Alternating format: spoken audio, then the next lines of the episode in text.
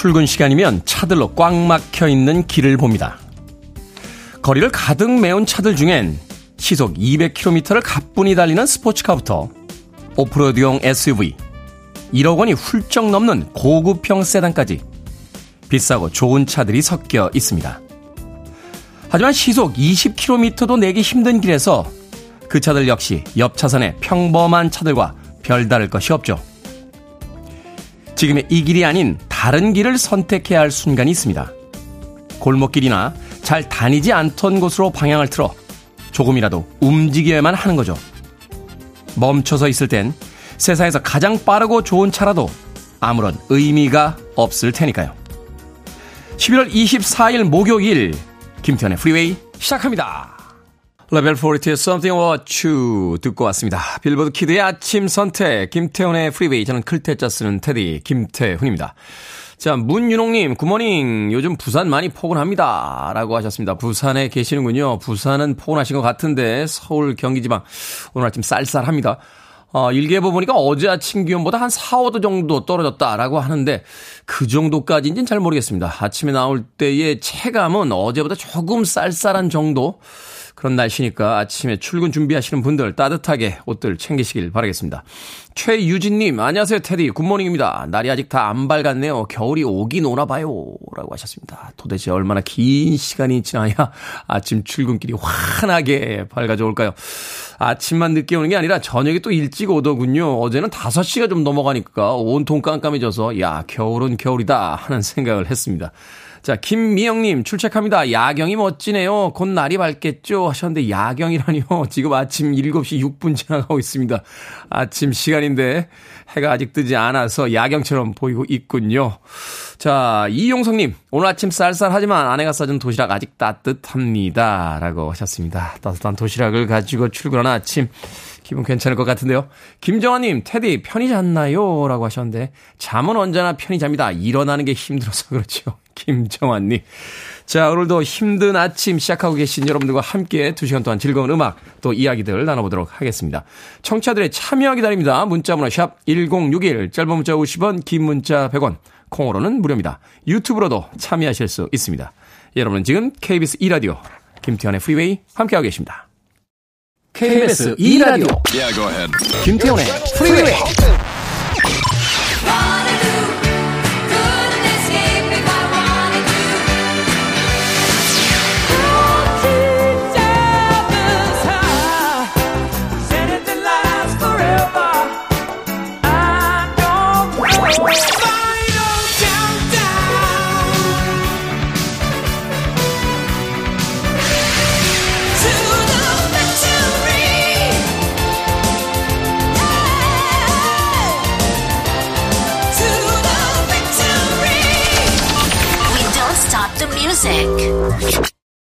지난 2년 동안 청취하셨는데 신청원 처음 보내신다고 하신 1989님의 신청곡 카펜터스의 Yesterday Once More 듣고 왔습니다.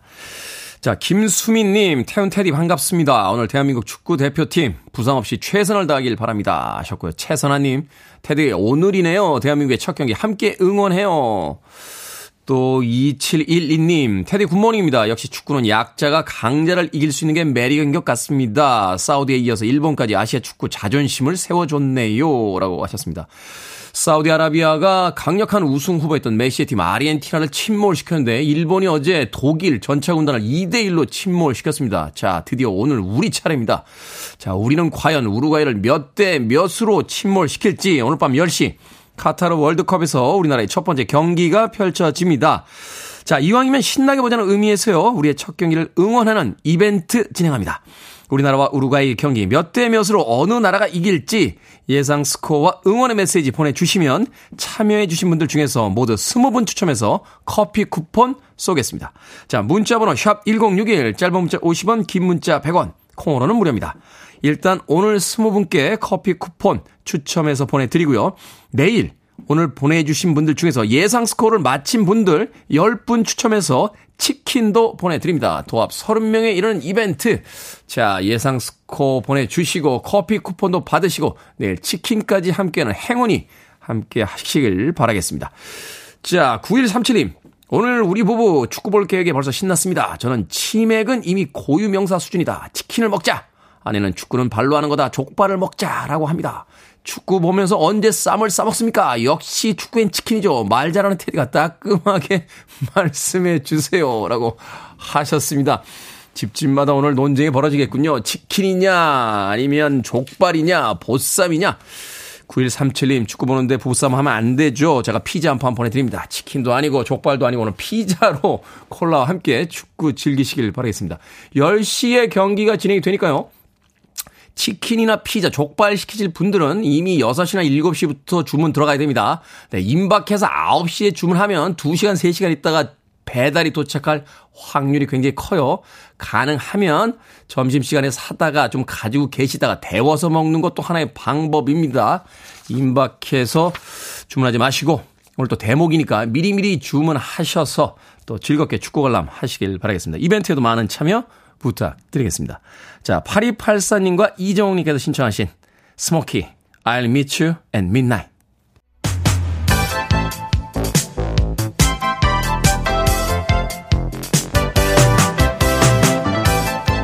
이 시간 뉴스를 깔끔하게 정리해드립니다. 뉴스브리핑 캔디 전예현 시사평론가와 함께합니다. 안녕하세요. 안녕하세요. 캔디 전예현입니다. 자, 여야가 이태원 참사에 대한 국정조사를 실시하기로 전격 합의했습니다. 예, 오늘부터 45일 동안 이태원 참사 진상규명을 위한 국정조사가 시작됩니다. 야, 3당이 이제 본회의 24일 날 국정조사 계획서를 처리하겠다라고 공언을 했었는데 바로 하루 앞두고 어제 여야의 극적인 타결 합의가 이뤄진 겁니다. 특유의 경우에는요. 민주당 우상호 의원이 위원장을 맡고 여야 비교섭단체를 아우르는 18명의 의원으로 구성이 되게 되고요. 특위는 국정조사 계획서가 채택되는 날부터 45일간 활동하게 되며 자료 제출 준비나 이런 준비 기간을 거쳐서 12월 2일이 내년도 정부 예산안 처리 법정 시한입니다. 네. 이때까지 이제 준비 기간을 거쳐서 그 이후에 예산안 처리 이후에 곧바로 기관 보고, 현장 검증, 청문회 등을 실시할 예정입니다. 그리고 조사가 미진할 경우에는요. 본회의 의결로 연장 여부를 결정하기로 했습니다. 조사 대상이 어디까지 포함될지가 쟁점이었는데 일단 대통령실에서 어느 곳을 포함시키냐를 놓고 좀 쟁점이 있었습니다. 일단 대통령실 비서실 산하의 국정상황실, 안보실 산하의 위기관리센터는 포함이 됐지만요. 야권이 요구했던 대통령 경호처는 일단 제외가 됐고 상황입니다. 그리고 이외에도 뭐 대검찰청, 서울시, 소방청, 총리실, 행정안전부 등 일단 16곳은 포함이 됐습니다. 그리고 이번 참사를 수사 중인 특별수사본부까지 포함을 해야 되느냐 말아야 되느냐는 좀 이견이 남아있다라고 하고요. 국정조사 특위가 24일 본회의 전에 첫 번째 회의를 열어서 국정조사 계획서에 담을 세부 사항을 조율할 예정입니다. 어쨌든 뭐 여당으로서는 지금 여소야대 국면에서 예산안을 처리하는 것이 시급하기 때문에 또 국정조사에 대한 여론이나 이런 것을 감안해서 합의에 나섰다라는 분석이 나오고 있고 민주당의 경우에도 야3당 단독 처리했을 때 또 부담감이 있습니다. 이런 네. 여러 가지 때문에 극적인 합의가 된 것으로 보이는데요. 다만 국정조사는 수사권이 없습니다.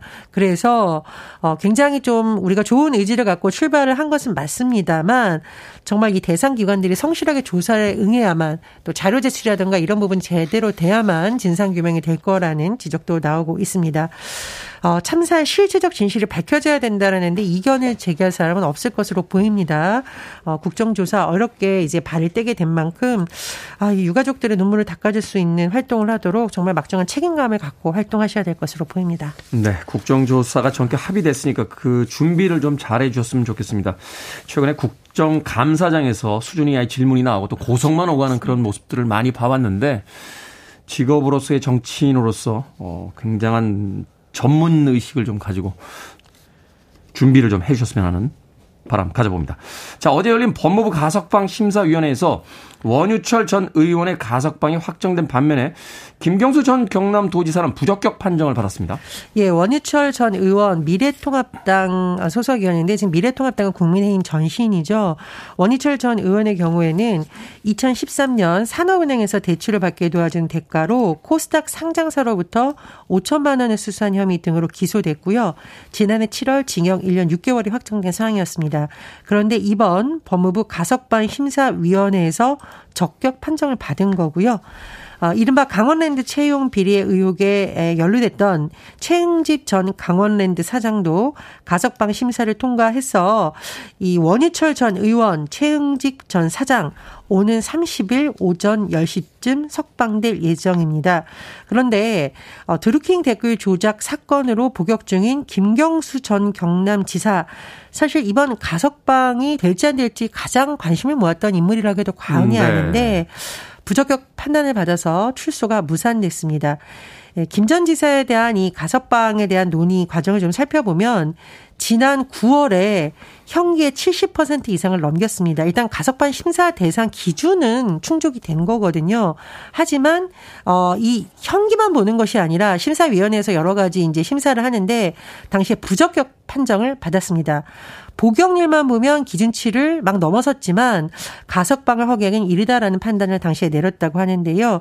그런데 이렇게 한 번 부적격 대상자로 분류되면 9월에 이제 부적격 대상자 판정이 된 건데 그 다음 달 심사 대상에선 제외됩니다. 네. 그렇다 보니 이제 이번 11월 심사 대상에 오른 것이 굉장히 관심을 받았는데 결과적으로는 부적격 판단을 받아 출소가 무산됐고요. 12월에서도 제외가 되겠네요. 아, 예, 그렇게 되는 거죠. 1월에 다시 이제 뭐 심사가 들어갈 거고. 예, 그렇습니다. 그런데 이제 김 전 지사 형기 만료일이 내년 5월 4일인데 어쨌든 정치권에서 여전히 관심을 받고 있는 것은 사실인 것으로 보입니다.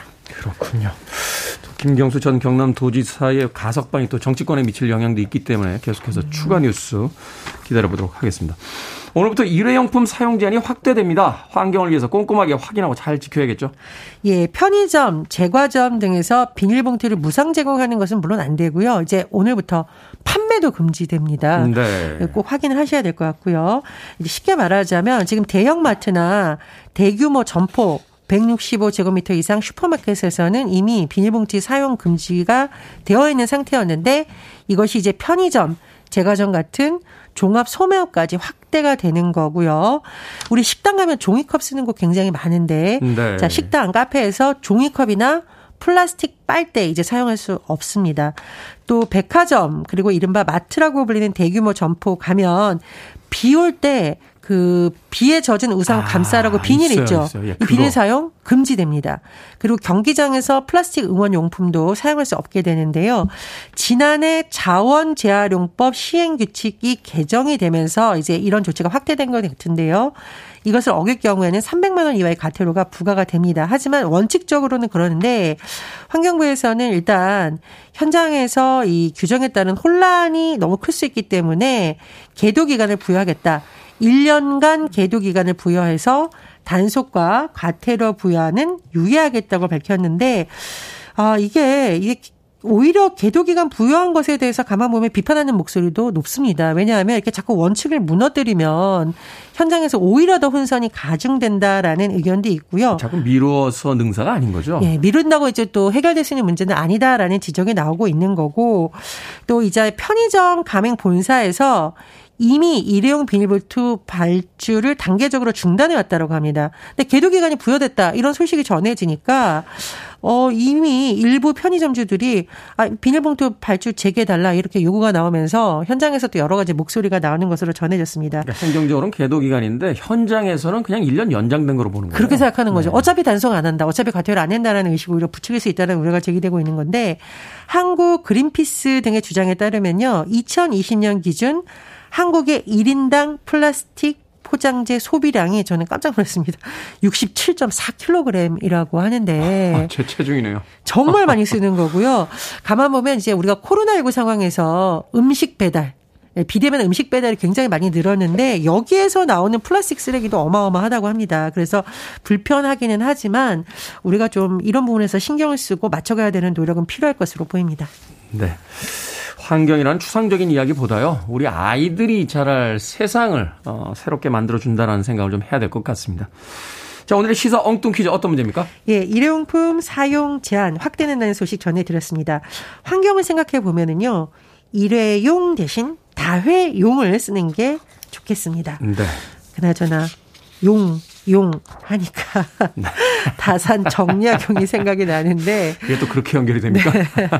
오늘 시사 엉뚱 퀴즈 나갑니다. 정약용은 거중기를 만들어서 이 건축물을 지을 때 이용했습니다. 정조의 명으로 만들어진 이 건축물은 유네스코 세계문화유산이기도 한데요. 이 건축물 무엇일까요?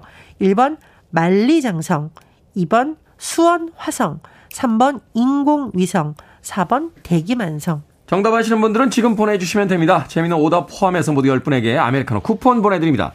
정약용은 거중기를 만들어서 이 건축물을 지을 때 이용했죠. 정조의 명으로 만들어진 이 건축물 유네스코 세계 문화유산이기도 한데요. 이 건축물은 무엇일까요? 1번 만리장성, 2번 수원화성, 3번 인공위성, 4번 대기만성 되겠습니다. 문자번호 샵 1061, 짧은 문자 50원, 긴 문자 100원, 콩으로는 무료입니다. 뉴스브리핑 전혜연 시사평론가와 함께했습니다. 고맙습니다. 감사합니다. 5766님께서 신청하셨습니다. 아바의 첫 번째 히트곡이죠. 워터루.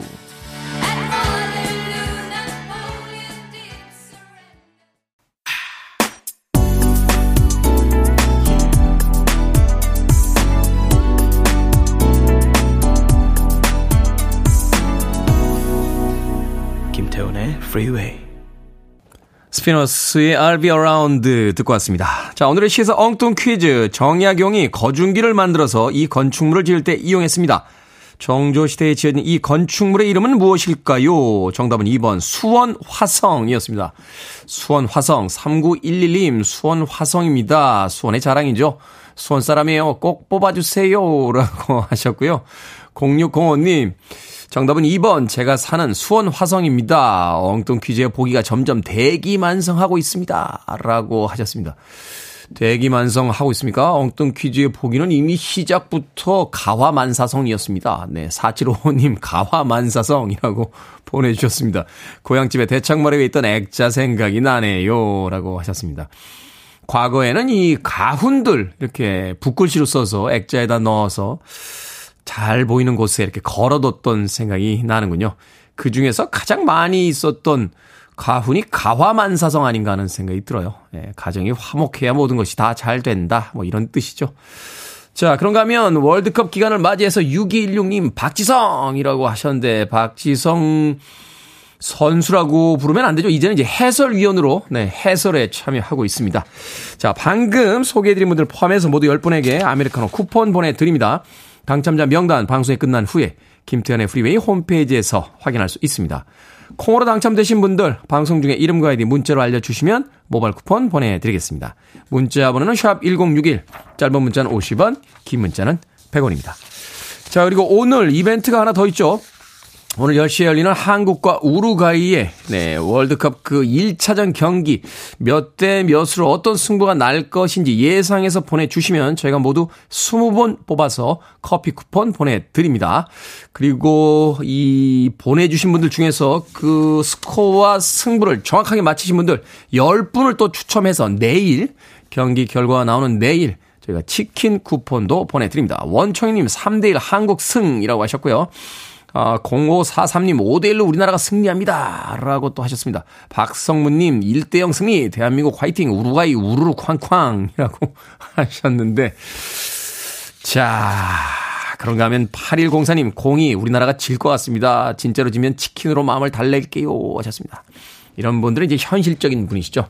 경기가 이기면 행복하고 지더라도 나는 치킨 쿠폰을 받겠다라고 하는 현실적인 분이신데 어우 얄미워 이럴 때는 현실적인 분 조금 얄밉습니다. 뭐 어찌됐건 여러분들의 예상이니까 솔직하게 보내주셔도 되고요. 한국팀을 응원하는 메시지와 함께 또 기원을 담아서 보내주셔도 될 것 같습니다. 오늘 방송이 끝나는 시간까지 이벤트 계속해서 진행이 되니까요. 스코어와 승부 예측해서 많은 문자 또 콩으로 메시지들 보내주시길 바라겠습니다. 자, 3719님께서요. 테디, 2달 전 비상금을 숨겨뒀는데 아무리 찾아도 안 보입니다. 분명 책장 두 번째 칸 두 번째 꽂아둔 책 속에 넣어놨는데 아무리 찾아도 없어요. 신랑이 가져간 걸까요? 테디는 비상금을 어디에 숨겨두십니까? 저는 비상금을 숨겨두지 않습니다. 비상 상황이 펼쳐지지 않도록 미리 닫습니다. 비상 상황이 펼쳐지면 안 되잖아요. 인생이 비상 상황이 펼쳐지면 위기가 왔다는 거니까. 그러니까 저는 평상시에 친구들을 만나서 비상 상황이 펼쳐지지 않도록 미리미리 닫습니다. 그러다 보니까 비상금을 숨겨둘 필요가 없습니다. 말이 되나요? 비상금 어디다 숨겨두면 가장 안 들킬까? 결혼 사진첩에다 숨겨두세요. 절대 안 열어봅니다. 그러니까 비상금은 여러분들의 결혼 사진첩에다 숨겨두시면 가장 안전할 수 있다는 거. 제 얘기는 아니고요. 주변 사람들의 이야기를 모아서 다시 한번 팁으로 드립니다. 자, K123788271님께서 신청하셨습니다. 축구 시즌이 되면, 월드컵 시즌이 되면, 또 올림픽 시즌이 되면 가장 많이 신청되는 곡 중에 하나죠. 유럽입니다. 파이널 카운트다운.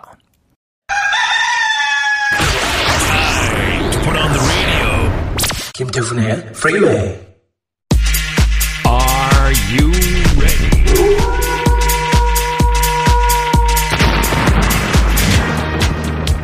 무거운 고민이 가벼워지는 매직. 결정은 해드릴게. 신세계 상담소.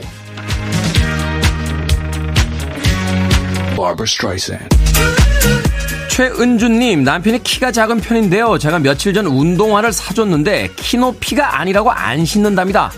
환불을 할까요? 아니면 깔창을 사서 깔아줄까요? 환불합시다. 깔창 사서 깔아줬는데도 안 신으면 남편이 미워서 반품할 수도 없으니까 그냥 신발을 환불합시다.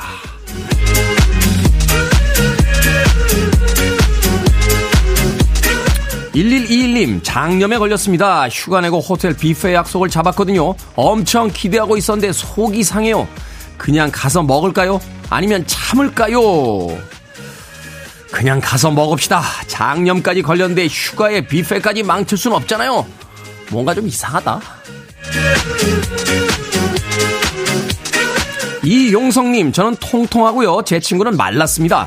식당에 가서 제 친구가 공깃밥을 추가하면 묻지도 따지지도 않고 제 앞에 갖다 주십니다. 계속 이러니까 신경질이 나는데요. 제 앞에 갖다 주면 그냥 제가 먹을까요? 아니면 친구에게 밀어줄까요? 친구에게 밀어줍시다. 그냥 먹고 더 통통해지면 그때는 추가도 안 했는데 공깃밥 갖다 줍니다. 4039님, 큰일 났습니다. 친한 선배 생일을 깜빡했어요. 한 달이 지났는데 지금이라도 선물할까요? 아니면 크리스마스 선물로 대신할까요?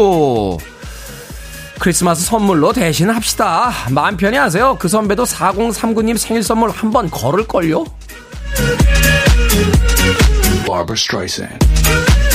방금 소개해드린 네 분에게 선물도 보내드립니다. 콩으로 뽑힌 분들 방송 중에 이름과 아이디 문자로 알려주세요. 여러분의 고민 계속해서 보내주시기 바랍니다. 문자번호 샵1061, 짧은 문자 50원, 긴 문자 100원, 콩으로는 무료입니다. 스페인의 엄청난 경기력으로 어제 경기에서 승리했죠. 제니퍼 로페즈, Waiting for Tonight.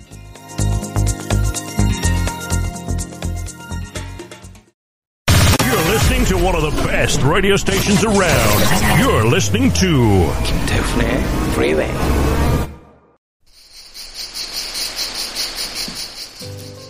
빌보드 키드의 아침 선택 KBS 2라디오 김태훈의 Freeway 함께하고 계십니다. 1부 끝곡은 8385님께서 신청하신 장 프랑스와 모리스의 모나코 듣습니다. 저는 잠시 후 2부에서 뵙겠습니다.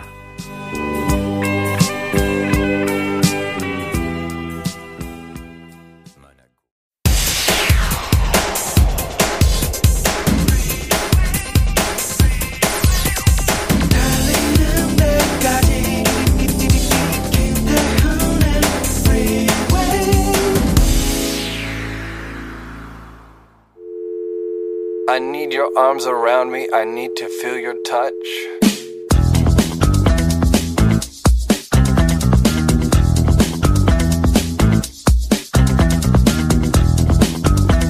감정적으로 깊게 연결되지 않았지만 서로 알고 지내는 사람들의 관계를 느슨한 연대라고 한다. 헬스장에서 가끔 마주하는 사람, 동네 카페 바리스타처럼 느슨한 연대를 갖는 사람들은 공동체에 소속되어 있다는 느낌을 주며 행복감과 삶의 만족감을 향상시킨다.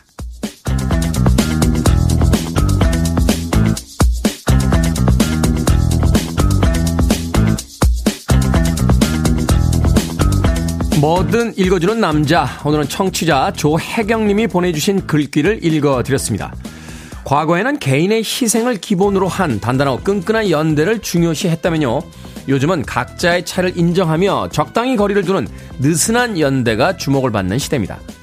직장에서는 회식과 사생활 오픈을 강요하는 대신 서로의 공간을 인정해주고요, 혼자 있고 싶지만 사람의 온기가 그리울 땐 SNS에서 원데이 클래스에서 취미 모임에서 관계를 맺기도 하죠.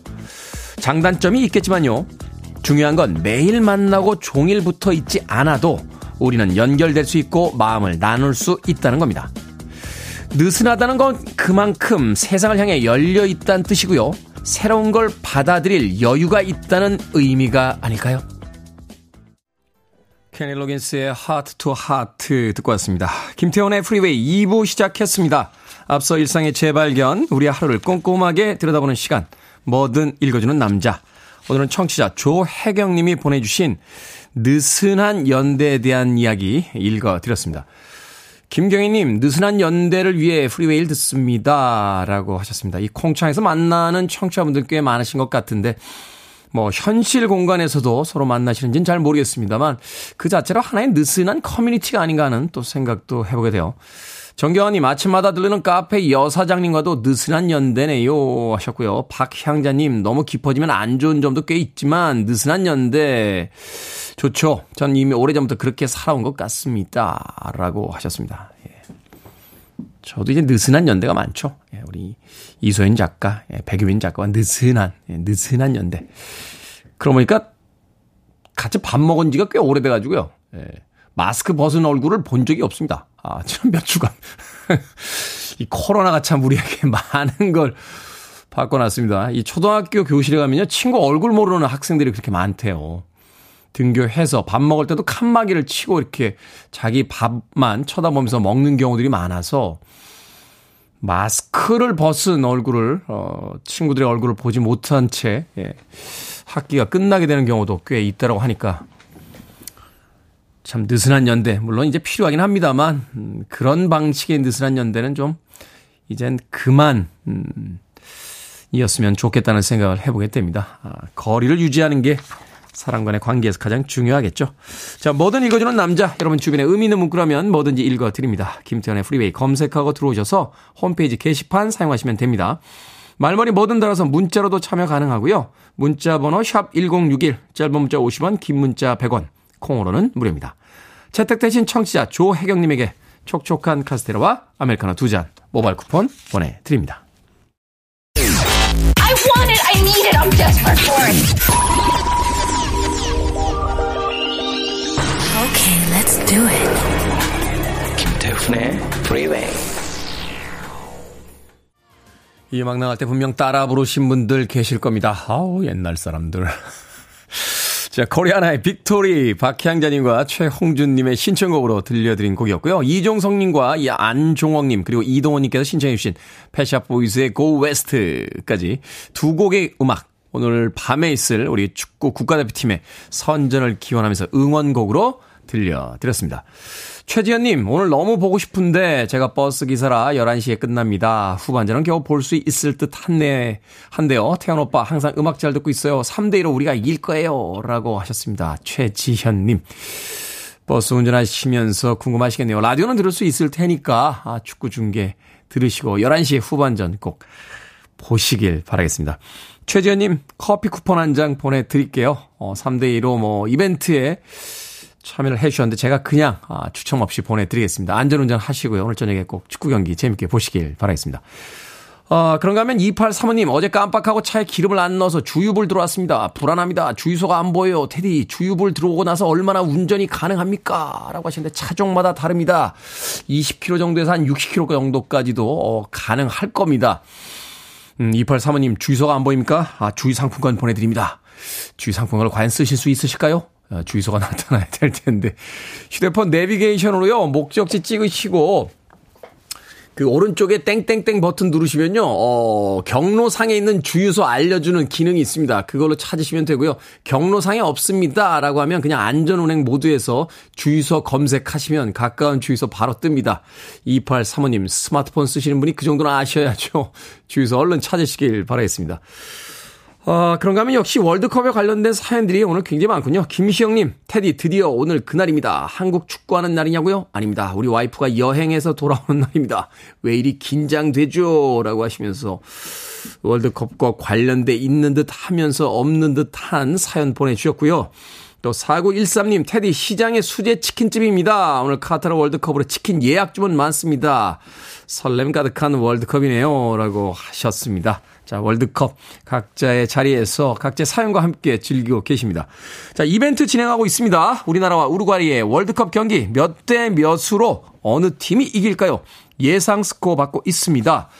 자, 예상 스코어 참여해 주신 분들 20분 추첨해서 커피 쿠폰 오늘 보내드리고요. 결과가 나오는 내일은 스코어와 승패를 정확히 맞히신 분들 10분 추첨해서 치킨 보내드립니다. 자, 1312님 한국 우루과이 1대0으로 이깁니다 라고 하셨고요. 9007님 2대1 대한민국 승. 자, K124365269님 스코어 점칠 때마다 나라 이름 긴 나라가 이긴답니다. 우루과이 대 리퍼블릭 오브 코리아 붙으니까 당연히 우리나라가 2대1로 승리하겠죠 라고 재미있는 사연도 보내주셨습니다. 자, 문자번호 샵 1061 짧은 문자 50원 긴 문자 100원 콩으로는 무료입니다. 보내주시면 저희들이 추첨해서 상품 보내드리겠습니다. 글로리아 에스테판입니다. Here we are.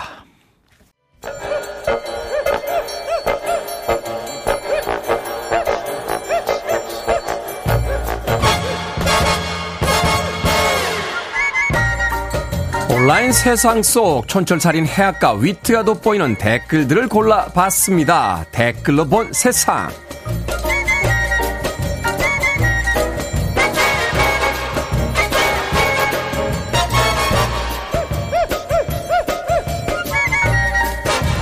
첫 번째 댓글로 본 세상. 한국 축구 대표팀의 월드컵 첫 경기가 몇 시간 남지 않았는데요. 온라인 커뮤니티에서는 손흥민 선수와 파울로 벤투 감독의 운세까지 공유하며 경기에 대한 기대를 모으고 있습니다. 한 운세 사이트에 따르면 손흥민 선수의 오늘 운세는 여어 득수, 자리하는 곳마다 운이 따라 크게 빛나는 날이고, 벤투 감독의 오늘 운세는 군계 일학, 해내지 못할 줄 알았던 일을 해내 인정받게 된다고 하는군요. 여기에 달린 댓글들입니다. 7호님, 우루과이 팀 주장 생년월일을 넣으니까요, 정신이 산만하고 몸은 부산한 날이라고 나오는데요, 저 지금 소름 돋았습니다.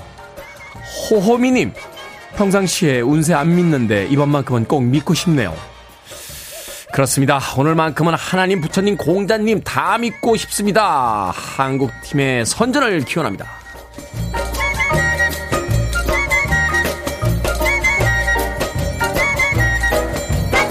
두 번째 댓글로 본 세상. 한 온라인 커뮤니티에서 축의금 논쟁이 벌어졌습니다. 선배 결혼식에 축의금으로 5만 원을 냈다가 5만 원 한 거 맞아? 밥값이 8만 8천 원인데 내가 너한테 서운하게 한 거 있어? 하는 소리를 들었다는 글이 올라왔기 때문인데요. 댓글에는 결혼식 와서 밥 먹으면 기본 10만 원이 시세다. 주말에 시간 내서 와준 것만으로도 고마워해야 한다. 갑론을박이 벌어졌다고 합니다. 여기에 달린 댓글들입니다. 아이리스님, 결혼식 밥값이 아깝지 않은 절친한 사이만 초대하는 스몰 웨딩 문화가 자리를 잡았으면 좋겠네요. 더블유님, 에이 그럴 거면 청첩장에 식대비 8만 8천 원이라고 써서 보냈어야죠. 중요한 걸 빠뜨렸네요. 밥값보다는 축의금을 더 내라 할 거면 왜 초청장 주고 초대합니까? 결혼식인지 식당 기업식인지 모르겠는데 MZ세대들 기성세대와는 다르다라고 말 많이 하죠. 이런 건 언제 바꿀 겁니까?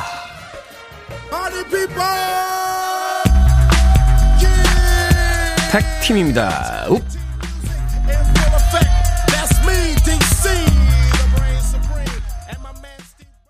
Free your mind. I want to break free. Are you?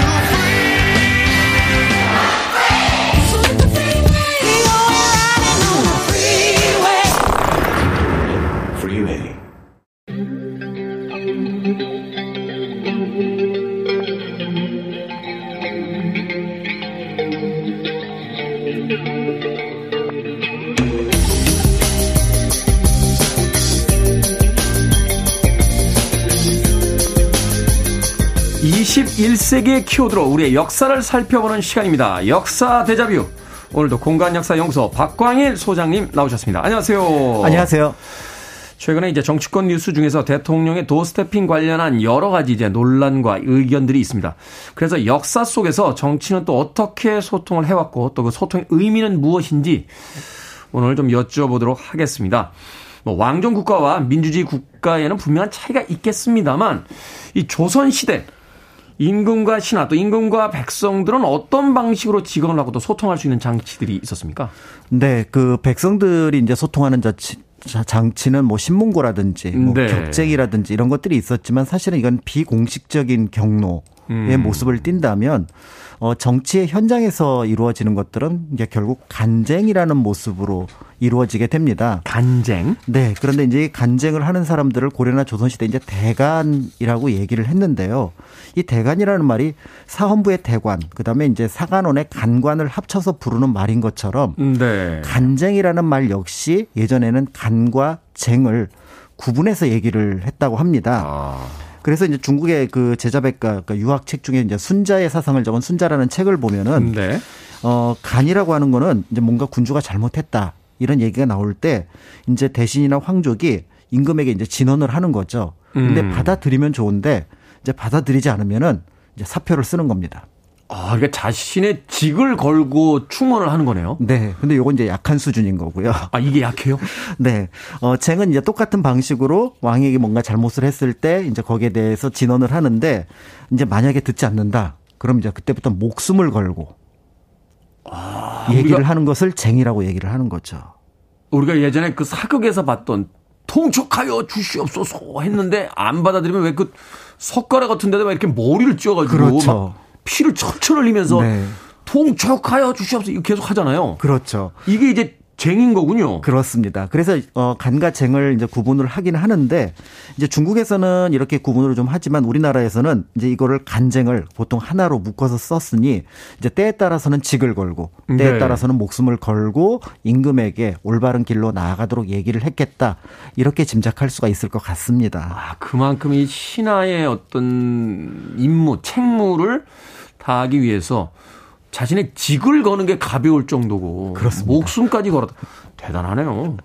우리나라에서는 어떤 식으로 간쟁을 올렸습니까? 네, 이 간쟁이라고 하는 것들은 아마 왕조 국가가 생긴 이후로 특히 이제 동아시아에서 유교 문화가 이제 어떻게 보면은 정치의 기반이 되면서 굉장히 많은 논의가 있었던 것 같아요. 그래서 네. 중국에서는 이제 수십 가지로 분류를 하는데 우리나라 같은 경우는 한 대여섯 가지 정도로 분류를 하게 됩니다. 그 중에서도 이제 그 정약용 선생이 나중에 이제 간쟁은 내가 보니까 한 5가지 정도다 이렇게 얘기를 했는데요. 아, 이게 원래 분류가 된 뒤에 나온 게 아니고 하는 방식을 보고 나서 그렇습니다. 뒤에 이제 분류를 한 거군요. 그렇습니다. 네, 그래서 이제 간쟁을 할 때 예를 들어 이제 휼간이라고 하는 표현이 있는데 이거는 이제 뭔가 풍자와 같은 방식으로 조금 돌려서 얘기를 하는 것. 그러니까 말하자면 과거에 그렇습니다. 네. 과거에 뭐 어떤 왕은 어떻게 했었는데 네. 이렇게 얘기를 하면서 제자들과의 사이에서 네. 이런 일이 있었네. 뭐 이렇게. 그래서 그 왕은 어떻게 되었고 뭐 이렇게 하는 것이 이제 휼간이라고 얘기를 한다면 이 당간이라고 하는 것들은 이겁니다. 약간 그 뭔가 왕이 잘못한 것 같은데 이 말을 하는 사람이 지식이 없어요. 그러니까 약간 좀 거칠게 얘기를 하지만. 사실은 거기에 본 뜻은 뭔가 성심을 다했다. 이런 어떤 거라고 볼 수가 있는 거죠. 그러니까 무슨 은유법 이런 거 없이 그냥 그거 그렇게 하시면 안 됩니다. 그렇죠, 그렇죠, 그렇죠. 그러니까 뭔가 이거를 좀 돌려서 얘기를 하면 좋겠는데. 아, 이거 군주제 시대 이거 위험한데요. 그다음에 이제 한강 같은 경우는 이제 자신을 낮춰서 제가 잘 모르지만. 그렇지만 이것은 도리가 아닌 것 같습니다라고 얘기를 하는 거고요. 아. 그다음에 이제 직간이라고 하는 것들은 뭔가 잘못된 게 있으면 바로바로 나가는 거죠. 이건 아닙니다라고 얘기를 하는데 이제 이게 이제 가장 일반적인 간쟁의 모습이고요. 그다음에 이제 풍간이라고 하는 것들은 성심을 다해서 정성을 다해서 그래서 뭐 고사를 인용할 거면 고사를 인용하고 그다음에 또 다른 어떤 사건들을 가지고 올 거면 가지고 오고 하는 방식으로 했는데 요걸 이제 풍간이라고 얘기를 하는데 이제 공자는 아무래도 이제 임금에게 간쟁을 할 때는 이렇게 뭔가 정성을 들여서 간쟁을 하는 것이 좋지 않겠느냐 이렇게 해서 높게 평가를 했는데요. 네. 그런데 이제 조선 시대의 간쟁이 이제 정약용 선생은 이렇게 구분을 했지만 대체로 간쟁이라고 하는 거는 아주 강력하게 이렇게 목숨을 걸고 하는 극단, 그다음에 이제 보통 정도로 그냥 이건 옳지 않습니다라고 얘기하는 중간 정도의 모습, 이런 정도로 구분을 했다 이렇게 보고 있는 편인데, 뜻밖의 이제 조선시대 목숨 걸고 하는 극단, 이런 어떤 경우가 상당히 많았다 이렇게 알려져 있습니다. 그러니까 이게 어떤 분류법을 쓰면서 아주 세세하게 분류하는 경우도 있습니다. 이건 이제 학자적인 측면이죠. 그렇습니다. 네. 학자적으로 이렇게 개념적으로 설명할 수 있어라고 하지만, 일반적인 어떤 상황으로서의 그 이야기를 할 때는 극단과 그냥 간쟁, 네, 목숨을 걸고 격렬하게 직언을 하느냐, 아니면 이건 좀 이렇게 가야 되지 않겠습니까? 라고, 네, 권유의 어떤 형태나, 그렇죠, 설득의 형태를 갖게 되는 거. 네. 그렇군요. 그렇다면 실제 간쟁 사례 중에서 기록으로 남아있는 게 있을 텐데요. 너무 많아요. 너무 많다는 거는 두 가지 측면이군요. 왕들이 그렇게 마음에 안 들게 행동한 게 많다는 거고, 또 하나는 그만큼 또 민주적 절차가 있었다는 이야기가 될 수도 있고요. 그렇죠. 이제 언론에 대해서는 여러 가지 이제 특히 사관들이 볼 때는 같은 편이거든요. 대관들이. 네. 그런 면에서 이제 그 기록을 많이 넣었다라고 볼 수가 있는데, 이제 성종 같은 경우가 이제 대관의 말을 잘 듣기도 했지만 또 때에 따라서는 거기에 대한 어떤 논의가 굉장히 많았던 시기라고 볼 수가 있습니다. 그때 이제 그 대관을 이제 너무 이제 계속 얘기를 하니까 국문을 했던 것 같아요. 그러니까 이제 거기에 대해서 홍기달은 그건 말이 안 된다, 어떻게 대관을 국문합니까? 이렇게 얘기를 하면서. 대관을 국문한다는 게 뭐죠? 이제 대관에게 벌을 주는 거죠. 네가 그렇게까지 얘기할 건 아닌데, 내가 한번 얘기했으면 들었는데 자꾸 그렇게 얘기하면은 그건 신하의 도리가 아니다. 자꾸 간언을 하니까, 근데 너 그 얘기 이제 더 이상 하지 말라고 그랬잖아. 그렇죠. 너 일부러 그러니? 그래서 이제 거기다 이제 벌을 준다. 이제 그게 이제 보통 이제 자기를 무시한다 이렇게 가는데, 예를 들어서 이제 그 말이 옳지 못하다고 해서 모두 신문하고 탄핵하면 언로 신하들이 임금께 말을 올릴 수 있는 길이 막힐 것입니다. 이렇게 얘기를 했는데, 이때 대관들이 굉장히 무서운 말을 합니다. 신하들은 임금을 따르는 것이 아니라 의를 따르는 것입니다. 위험한데요. 네, 이렇게 이제 얘기를 하기도 했으니까요. 그런 면에서 볼 때 이제 그런 것들을 볼 수가 있고, 그다음에 연산군 때 같은 경우는 역시 이제 그 대관들이 막 얘기를 했는데 뭐 좋은 얘기들을 막 했습니다. 그런데 이제 제일 중요한 게 그 뒤에 왕은 대답하지 않았다. 연산군 때라고 하니까 벌써 네, 이해가 됩니다. 자, 아무리 간언을 해도 들어주는 또 성군이 있어야 되는 거니까요. 네. 이만큼 듣고 와서 이 조선시대 간쟁에 대한 이야기 좀 더 나눠보도록 하겠습니다. 무엇보다 진심을 담아서 한다는 것이 중요하겠죠. 문글로스의 Sincerely 듣습니다. 약간 진심을 담은 것도 갖고 약 올리는 것처럼 들리기도 합니다. 빠롬이라고. 문글로스의 Sincerely 듣고 왔습니다. 자, 빌보드 키드의 아침 선택, KBS 2라디오 김태원의 프리웨이, 역사 데자뷰, 박광일 소장과 함께 오늘은 조선시대에 충언을 하는 간쟁에 대한 이야기 나눠보고 있습니다. 자, 보통 사람도요, 앞에서 누군가가 이렇게 지적을 하고 그건 좀 잘못된 거 아니야? 라고 아무리 부드러운 이야기로 이야기해도 듣는 순간 이렇게 얼굴이 화끈거려, 자존심이 상하니까 기분이 나쁠 때가 있는데. 그렇죠. 조선시대 왕들이 이걸 들었을 때 이걸 잘 받아들였을까요? 그러니까 이 부분이 사실은 이제 핵심이라고 될 것 같아요. 그러니까 보통 우리가 간쟁을 얘기를 하면은 앞에서 말씀드렸던 것처럼 직을 걸거나 목숨을 걸고 얘기를 하는 신하에 대한 얘기를 많이 하는데, 네, 왕이 이것을 받아들였느냐, 또 받아들이는 태도는 어땠느냐. 그게 이제 핵심이잖아요. 그렇죠. 이 부분이 오히려 이제 중요한 부분이 될 것 같은데요. 네. 그런데 잘 안 받아들였던 것 같습니다. 얘기는 하도록 했지만, 그렇지만 이제 잘 받아들이지 않았다 이렇게 보여지는데요. 얘기까지 못하게 하는 건 이게 반발이 심할 것 같아요. 얘긴 해 하는데 나는 내 길로 가련다. 네. 그런데 이제 이런 부분에 대해서 이제 너무 이제 뭔가 좀 안타깝게 여겼던 인물이 이제 중종 때 공설인이라고 하는 인물이 있습니다. 네. 그래서 이제 그 군주가 간쟁을 받아들이지 않는 것, 이런 것들에 대해서 이제 얘기를 하게 되는데요. 임금마다 간언을 받아들이는 것이 다릅니다. 만약에 간언을 즐기는 자는 성군이 될 것이며, 그다음에 간언을 용납하는 자는 어진 군주가 될 것이며, 그다음에 간언을 버리는 군주는 나라를 어지럽게 하고, 그다음에 간언한 자를 죽이는 군주는 나라를 망하게 한다고 할 것입니다. 그런데 이들 과정이 이제 서로 떨어져 있지 않다고 본 거죠. 그러니까 간언을 즐기는 성군을 제외하고는 나중에 이것이 거부가 되면은 간언을 용납하는 정도가 되고, 근데 간언을 용납하는 것에서 본인이 만족하면은 그 다음에는 간언을 나중에 버리게 되고요. 네. 그 다음에 자연스럽게 나중에는 간언을 하는 사람을 죽이게 된다. 이렇게 되니까 결국 군주라면은 처음부터 간언을 기쁘게 받아들일 마음의 준비를 해야 된다. 이게 이제 공설인의 상소의 핵심이었던 거죠. 기분 더 나쁠 것 같은데요.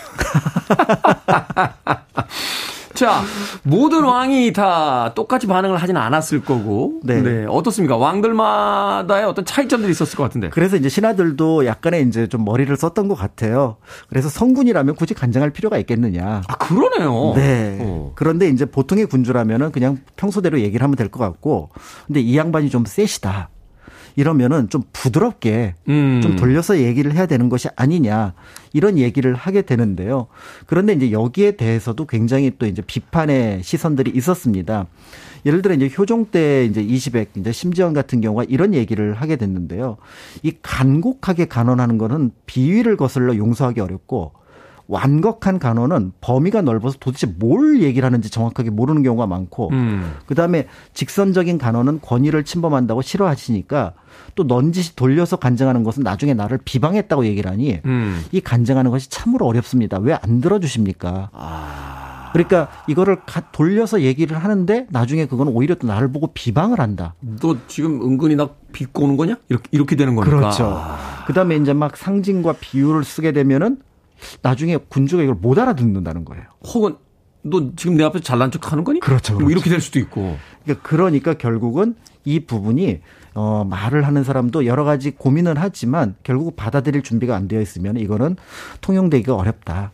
이런 어떤 고민을 여기다 털어놨다고 볼 수가 있습니다. 지금 이야기하시는 것 들으니까 저는 조선시대의 왕으로 태어났으면 큰일 날 뻔했어요. 직설적으로 하면 지금 나한테 뭐라 그러는 거냐? 이러고 이제 돌려서 이야기하면. 네, 어렵습니다. 그럼에도 불구하고 이제 신하들이 목숨을 걸고 간쟁을 한다.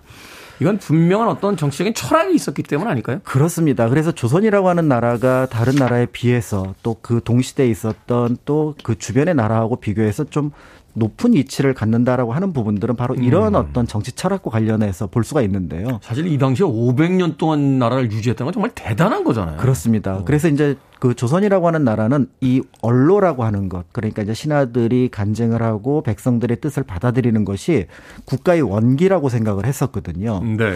그런데 문제는 왕이라는 존재는 늘 똑똑할 수도 없고 늘 올바른 판단을 할 수 없다라는 전제를 먼저 합니다. 그래서 그 옆에 그 왕을 대신해서 특정한 직을 갖고 있지 않지만 왕을 도와주는 존재들이 있습니다.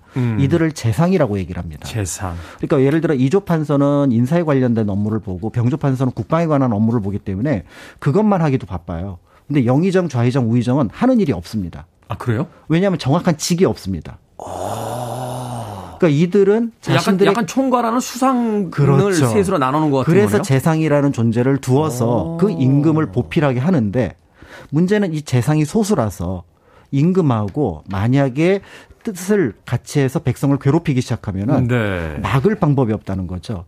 그럼 제3의 권력으로 이제 대간을 둬서 간관을 둬서 결국은 이들이 이제 국정의 잘못된 부분들 또는 잘못 나아가는 부분들을 바로 잡도록 하는 그래서 왕과 재상, 그러니까 재상이 왕을 보필한다면 대간은 그 왕과 재상을 어떻게 보면 감시하고 견제하는. 그다음에 잘못되는 부분들을 막아주는 그런 역할을 하도록 국정을 정리를 했기 때문에 이 대관 제도가 이제 필요했던 부분이었던 거고요. 네. 그런 면에서 볼 때 사실은 이제 이런 어떤 부분들을 대관의 역할은 결코 아첨해서는 안 되고 있는 그대로 얘기를 해야 된다.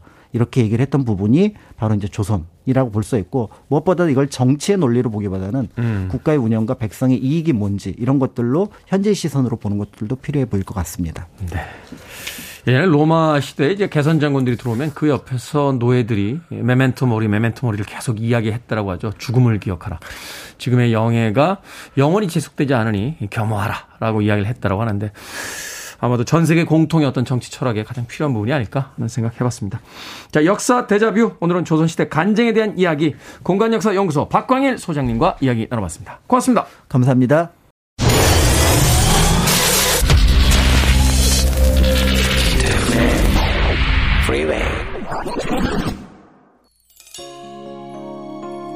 KBS 2라디오 김태훈의 프리웨이 오늘 방송 여기까지입니다. 오늘 이벤트 당첨자 명단은요 프리웨이 홈페이지에서 확인하시고요. 우루과이전 신나게 즐기시길 바라겠습니다. 오늘 끝곡은 레지나 벨 Make It Like It Was 듣습니다. 저는 내일 아침 7시에 돌아옵니다. 편안한 하루 보내십시오. 고맙습니다. We would talk about